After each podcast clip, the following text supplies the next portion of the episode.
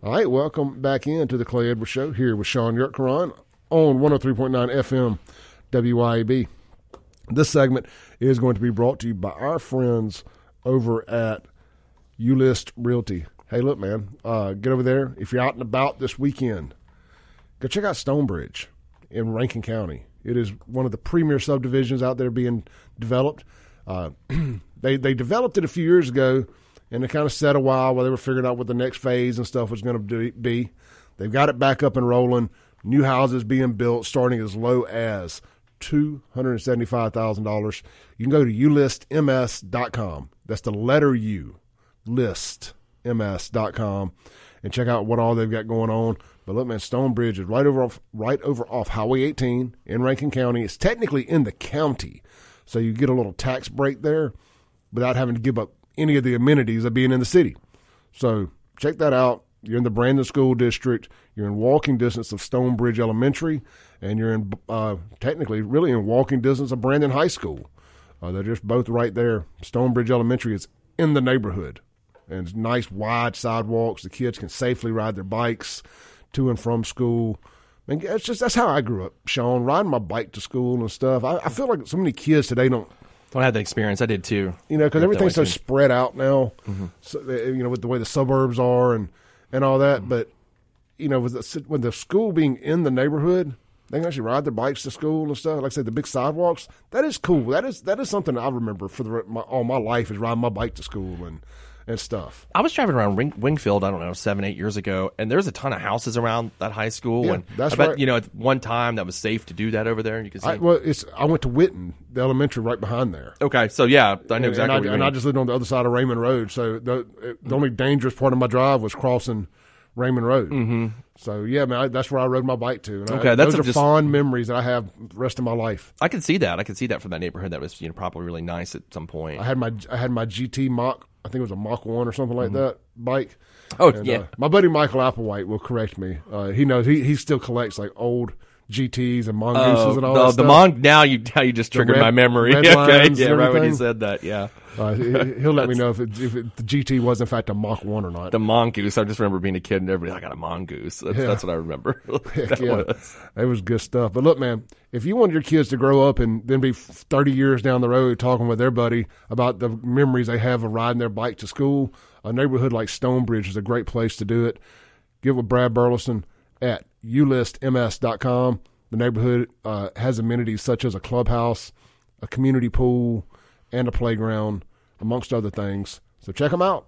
Again, if you get in early enough, you can have a little bit of say-so in some of the finishing touches they put on the home, from the countertops to the paint, and I believe some of the flooring stuff too. Don't quote me on that part, but it's ulistms.com, the letter U, listms.com. Sean, you were telling me something about HB 1020. Yes, they had a hearing yesterday before the state Supreme Court about it. When, you know, about, there was I believe it was an injunction that was put on it by Hinds County Chancery Court Chancellor Dwayne Thomas, and I think Wingate, right, he put a hold on it too as well, if I remember that correctly. Anyway, there was two tracks. There's a federal track and a state track, and they heard arguments on it about what they're going to do with it. Of course, you know, the state of Mississippi is saying that they have the power to pass this law, and that these judges are constitutional and that they don't have to be elected because it equates to essentially a municipal court. And that's the kind of court that it's going to be, is like a municipal court. And the plaintiffs in the case are saying that this is not, in effect, a municipal court, because I think one of the arguments is that you can sentence someone to state penitentiary and not just the county jail like you could with a municipal court. So there was an argument about that. Then I think there's an argument about the constitutionality of the CCID as a whole. And those are all the things that are going on. And then what I noticed, and then I watched the news report, and Cliff Johnson, who I've known for a long time, he's a great guy, by the way. This is not to take away from him at all, but his argument was, you know, they had said to him, like, we've had appointed circuit judges in Hinds County for a long time. And he said, well, just because we have done something doesn't mean we should continue to do it, just because if it was wrong, which, I mean, you know, that's fine. I agree. Yeah. But the problem I had with that, and I think they took the appointed circuit judges out of that bill. There's already special appointed circuit judges in Hinds County. There has been, you know, for like since the late 90s or early 2000s, as far as I know. I remember Judge Hilburn retired. Judge Yerger took his spot, And then I think Hilburn became a special circuit judge. And over the year, last 20, 25 years, we've had Judge Gowan was a special circuit judge, Judge Priester. There's been, and then now there's, I forget the names of the ones that are now, but there's always been a special circuit judges to help with the backlog. We've had that for like last 20 years. Well, I felt like Cliff was saying that now, you know, we shouldn't have that in Hinds County, which to me is just a mistake. We obviously need it there. They need it. And there's, again, they're appointed there right now. They're helping out with the docket right now. And their argument here now, I guess, is to get rid of that, is what I'm assuming, is that that was not constitutional either. And, which is, to me, just going to hurt the county. What really bothers me about the whole thing is that this is all over this is all over Capitol Police. And I'm just going to put it like that. Yeah. To me, that's what this is about. This, because I don't even think they need the CCID judge. It's a municipal court. They can go get warrants there, and I get that. It might be easier for the officers to do that, but you can go to the other courts and get it too. And I think this is about Capitol Police. I think that's exactly what it's about. The CCID, that there is just this issue that certain folks have with having Capitol Police patrolling segments of Jackson. Now, I guess now they can patrol the entire city, but they have secondary jurisdiction outside of the complex district. Yeah, I'm with you 100%. I think that the NAACP and some of the people are doing Chokwe's bidding for him. That's what it feels like. I mean, that this is not – I mean, because you're willing to – hurt the circuit court system that already has existing specially appointed circuit judges, and knowing that we've all known that anybody that's worked there, and I worked there for a long time, knows that we need them. Like, we need them there for the backlog. You need them there, but you're willing to get rid of that so you can have, I mean, so you can make a political point. That's kind of what I feel like that's going on here. You're trying to make a political point with this, and you don't like the Capitol Police. And that's what, I mean, they could just say, I bet if they made a deal, well, you could have the judges if you got rid of the Capitol Police, and then they do it. That's what it seems like to me. Yeah. I could be wrong, but that's what it looks like to me. I want somebody to remove their fifis on about making anything about race, because we've proven that, 70% of Capitol Police are black anyway. Clay, I was at the gas station. Do you know the gas station in front of Kiefer's? And just tell me why you don't like Capitol Police. Take your feelings about race out of it, and explain to me any other reason why Capitol Police is not a good idea. I mean, I was in front of the gas station in front of Kiefer's. That it's a fast lane. Sometimes goes to Amico. Always, that's my gas station close to my house. I always go in there every day. Yeah. Capitol Police had like 4 guys outlined there, and they were all black officers. And Capitol Police pulling stuff out of these guys' trunk, and doing whatever they were doing with it. So I mean, it's I don't know what the argument is. It's Chokwe doesn't have control of them, and that's what he wants, or they're doing their job. I mean, I'm not saying JPD was. I think JPD was doing their job. I don't think it's their fault at all what's going on, but Capitol Police is doing their job. Like, they've actually made a huge impact in that neighborhood. Chokwe can't make a phone call when they pull over one of his dope boy buddies. Yep. I'll say it. That's it. You say it. Yep. Chokwe, these guys, I get so many cops that tell me, man, I had somebody pulled over. They called Chokwe on the spot. Mm-hmm. He said, let him go. See, I mean, and that's what this has to do. This is not about judges. It's about the police. That's my opinion, but that's what I think, because we've had these specially appointed circuit judges in Hinds County for a very long time. They've been very beneficial to the docket. I'm saying that as someone that worked there for a long time, that was in front of them sometimes, and they, a lot of them transitioned into elected positions. Judge Gowan, who I was in his courtroom for many years, and consider him a good friend of mine. He was a specially appointed circuit judge, and then he became circuit judge, got elected, did a great job. So I mean, this whole thing is just absurd to me. Let's do that. I got a little article. I got a little thing on WLBT pulled up here.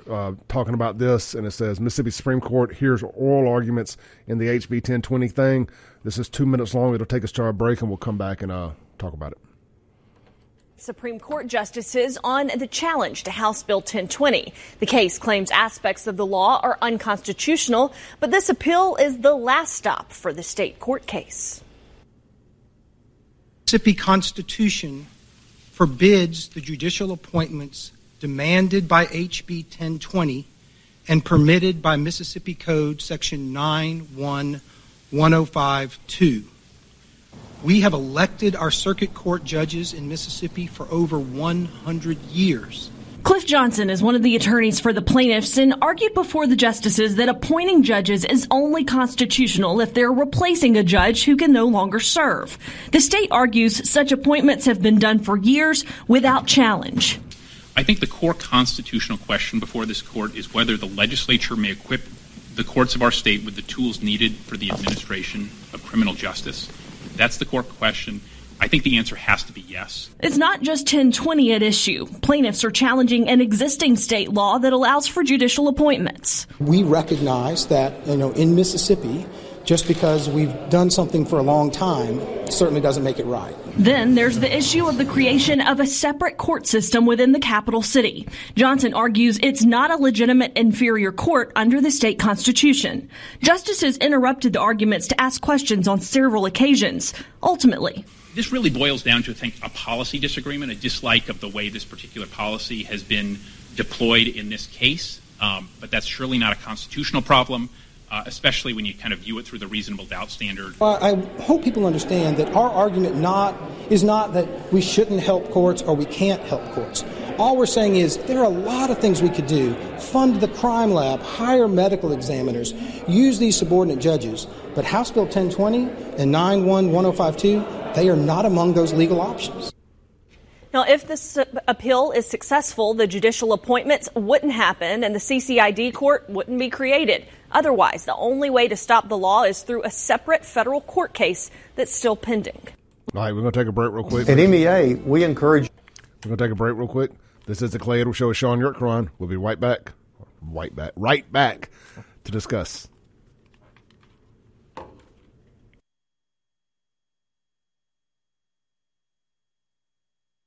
All right, welcome back in. As we close out the first hour here on the Clay Edwards Show, just want to remind you guys, if you need any food, beer, liquor delivered to your house this weekend, Take a Break Deliveries, locally owned, veteran-owned food and alcohol delivery service. Go to TakeABreakDeliveries.com or download the app, Take a Break Delivery, from your app store of choice. If it's your first time using it, promo code, all caps, CLAY601. And they'll get your food out to you and get you a $5 discount on your delivery fee. And they send discount codes out every day, so it won't be the last discount you get, I promise. Such great sponsors of ours are on there, like The Big Salad over in Flowood and Acme Pizza and Daiquiris, also over there on the Reservoir. So you can support 2 to 3 of our sponsors in one fell swoop when you use Take a Break Deliveries for the Big Salad and for Acme Pizza and Daiquiris, which I'll tell you more about them before we get out of the show today. Sean, after watching that, we only got like 30 seconds left, but after watching that, it painted a better picture for me for what they're saying. Mm-hmm. I still think we need the courts and the judges and all that, and Jackson is a special exception because of just how bad a condition it has gotten itself into. The one thing is, I forgot to mention, 2 years ago, I think it was about 2 years, they appointed all these special circuit judges, like 3 or 4 of them, I can't remember. Why didn't they bring this lawsuit then? Yeah. Well, I mean, that's my question. Why didn't they bring it then? Well, because it wasn't HB 1020. It wasn't Capitol Police. Capitol Police was not involved. That's why I need to do it. We'll see y'all in 7 minutes. Welcome back in. It's hour 2 of the most incendiary show on the radio, the free-range human show of choice, and your daily dose of reality radio. You may not agree with any of that, but you got to admit that this is, in fact, reality radio. We talk about what's real. We talk about things other people won't. And we also do it from a left and a right perspective when Sean's in the studio with us. And it's almost scary how much we agree on, especially local politics. So we appreciate having Sean Yurtkaran in here, especially with his experience in the DA's office. I just think it brings something to the table when we're talking about 1020 and stuff of this nature that I don't think other people have the ability to bring you like we do here at WYAB. So much appreciation, much thanks to Sean for getting up and coming and doing this with us. This segment, real quick, is going to be brought to you by let's just tell you what's for lunch everywhere real quick. If you're in Madison County, The Gathering, corner of Highway 22 and 463, it's phenomenal out there. Little town of Livingston, The Gathering restaurant. You know what it is. It's a blue plate in Mississippi. It's Friday. It's catfish, fried catfish. Of course, they have the full menu available of other items. So if catfish ain't your thing, I do understand. Man, that's crispy, hard fried, too, the way I like it. You can pick the whole piece up without it breaking in half. So good. You get a couple sides to choose from, a sweet tea. Get out there. Try them today. The Gathering restaurant at the town of Livingston. Today's lunch special is fried catfish. Of course, they have fried chicken on the menu as well if you prefer chicken. Also, Rankin County, The Big Salad. Man, I'm seeing them all over the internet. People are posting pictures of their Big Salad orders. and they're now available on Take a Break Deliveries. So if you're in Rankin County, you want a salad, you want a sub, you want a wrap, you want a smoothie, you want soup, they got that broccoli and cheddar and loaded potato. Get your order today at The Big Salad. You can check their menu out on TakeABreakDeliveries.com and just click The Big Salad, or you can go to TheBigSalad.com if you just want to place a pickup order. Check them out, The Big Salad, located right there in Dogwood at Flowood, or at Dogwood in Flowood, should I say. All right. And, of course, Take a Break Deliveries can deliver your lunch wherever you want it from any place that you want it today as well. All right, Sean, this HB 1020 stuff, let's roll with it. Yeah, I mean, you ended on a really, really strong note that I didn't want to step away from. Mm-hmm. This really boils down to, you brought up a situation from a couple of years ago. I tell you what, you set it up. Yeah, well, at the break, y'all, we were talking about this, and I remembered, of course, that they had a point. I thought it was 2 years ago. It wasn't. It was last September. On September 22nd, Chief Justice Randolph appointed 4 judges, special judges, to assist the Hinds County Circuit Court, and that was Andy Howarth, Betty Sanders, Steve Simpson, and Frank Voller, who are all former Circuit Court judges. And in this article in WLBT, and anybody could look this up, it says that the city and Hinds County Circuit Court judges, the current ones, the district attorney's office, the public defender's office, have all come together with AOC, that's the Administrative Office of Courts, to agree on an action plan. And this is something they all wanted, and it was a good thing. I would have done the same thing if I was there. I would have said, yes, we need these judges. This is in September of 2022. Everybody's okay with getting 4 more specially appointed circuit judges. Then fast forward to this legislative session, and all of a sudden, it's not good. And, you know, riddle me that one. I don't know how that's not good now, but just less than a year ago, it's all cool. Like, we're cool. We want these judges. And I can understand. I've worked there for a long time. I know why you need those judges. And I would have done the same thing, decision they made in September. I would have agreed to it, said, yeah, give me more judges if I was the DA or the head public defender. But now it's not cool all of a sudden. And I don't get that. I mean, look, we agree on this. It's all to do with Capitol Police. The city of Jackson got embarrassed by the state. With this whole, with the initiation, with the Capitol Police coming about, and the reasons why they came about, because the city was lawless and out of control, sure. And the adults had to step back into the room, right? And they wanted the money so they can continue their what I consider political reparations tour.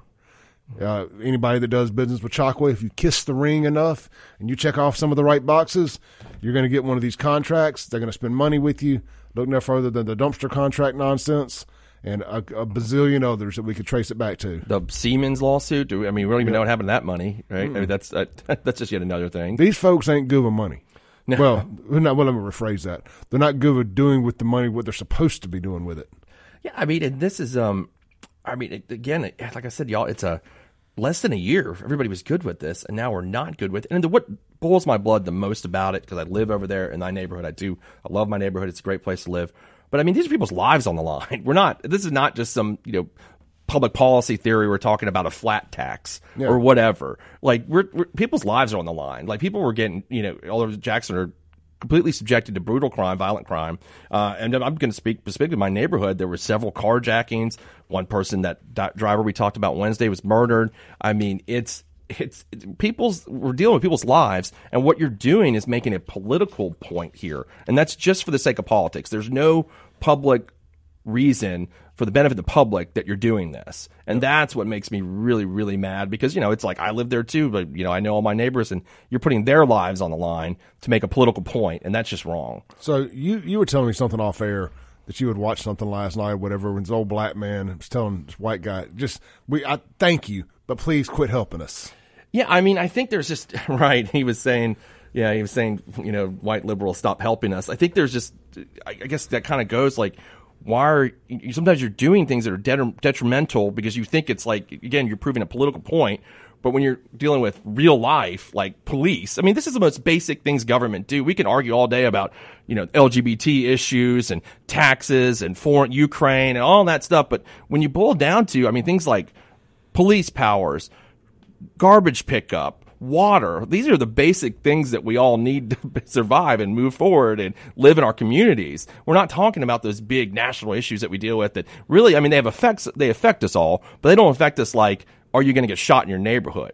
You know, are you, is your trash going to get? Can you? Is the water safe to drink? Like, it just, those are issues that impact us on a daily basis. That's why they always say, you know, follow local politics more than you do national, because local is what's going to impact you the most, more than, you know, somebody's policy, again, on LGBT issues. Yeah, you might get triggered or upset by that, but it's not necessarily going to impact you personally on a day-to-day basis the way the management of the water plant would, or whether your trash gets picked up, or more importantly, whether you get shot in your driveway. And so I think that's what that interview was talking about. I want to ask you a question, and it's political, but it's not to be like a gotcha moment or nothing like that. It's just a serious question here. After the last 6-7 years in Jackson, and you see how the suburbs are run locally, do you believe that for whatever reason too many local Democrat politicians are trying to do what's fancy, what's popular nationally? Where maybe our communities should be ran more conservative. I think that's true to a certain extent. I don't know, though, but I was having this debate with someone the other day. Can Democrats run a community locally anymore? Well, when you think about it, like, what's the national Democratic policy that the city has? The only thing I can think is there was parts of the Democratic Party that were anti-police. We all saw that during 2020. I think that being the key, right? But that wasn't everything on race. Sure, but that wasn't the main policy. I mean, even President Biden said this defund the police thing is crazy. I mean, I think there was segments of the far left that were all down with that, but I think and one of those members of that segment is the mayor of Jackson, Mississippi. Yes, absolutely, he is right. He is for sure. And I don't think that's a policy of the National Democratic Party. But other than, so you take that far left segment out, what other Democratic policy are they using? I don't think they're using any policy except for stupidity, identity politics, blaming everything on race. Well, yeah, I mean, but again, I would go, that's another far left segment of the party, right? Well, you know, that's a little bit. That ain't far left. That's coming. The vice president and the Supreme Court justice were both diversity hires. I mean, stay however you want, affirmative action hires. However you want. We were told there's going to be a black woman. That's fair. That's fair. Both. Yeah. I mean, that's fair. That's fair. Yeah. I mean, that's fair. And take their ability out of it. I'm just strictly saying we were told that's what we were going to get. Yeah, you're right about that. Yeah. No, I don't disagree. Yeah. I mean, they did say that. Now I think they're extremely qualified. That's not, but that was. We can disagree on that, but that's for the point of the conversation. Yeah, right. What you're saying there, but I mean, okay. So you're saying identity politics and the police, but I mean, what other policy does Chokwe? I mean, does he even know what the policies of the Democratic Party are? I don't know that he does. I mean, I don't know. What does he specifically enact that is a national Democratic Party policy? And I don't know that he does anything really. These two feel like the two biggest things, in my opinion, that hold Jackson back. Well, to me, it's specifically the police, but I don't. And again, that's not the policy of the Democratic Party. That's a far left lunatics that are saying that the defund the police thing. That's not the President of the United States has specifically said time and again that this is ridiculous. Defund the police is ridiculous. In Jackson, Mississippi, I firmly believe if you would just hire and promote people on merit and be pro police, 90% of the problems would go away. I don't think it's necessarily a, because in businesses we want to open back up here when money feels safe, competency. Sure, look at the water plant. I don't know if it's necessarily like political parties, like conservative governments running something better. And I'm talking about in terms of local politics, local governments. I think it's us versus them mentality in Jackson. That's because there's other cities that are Democrat run that are doing way better than we are. Mm-hmm. Like this city in particular is not, because there is just this. I just feel like it's this us versus them mentality that they're just that they're using, and that's how they govern, or that's how Chokwe governs. Well, and it's also, there's this thing to your point. Brad Franklin and them sell the T-shirts, say Jackson versus everybody, and mine has always been Jackson versus Jackson. No, you're not. It ain't Jackson versus everybody. It's Jackson versus itself. Let's take a call. Sure. Got Jerry on the line. Okay. I want to hear what he has to say. Hey, Jerry. Hey, man. How are y'all doing? Hey, good. What's up? Hey, just a quick question. You know, I'll actually comment. George Flagg's in Vicksburg is a Democrat. Yeah. And I'd vote for him. That man runs the city well. He supports the police. He supports businesses. He's pro-Vicksburg, all of Vicksburg, not just a segment of Vicksburg. So I fully believe that you can have a Democrat, but I'm not sure. I think he considers himself an American and a Vicksburg citizen first. I don't know. I'm not a fan. I mean, I know he's done some good things, but he did a lot of really, really stupid stuff during COVID that I can't come back from. Oh, you're talking about flags? I didn't know that. Yeah, I mean, he put a curfew on his entire city, made people wear masks for a long time. Never mind. I can't come back from that.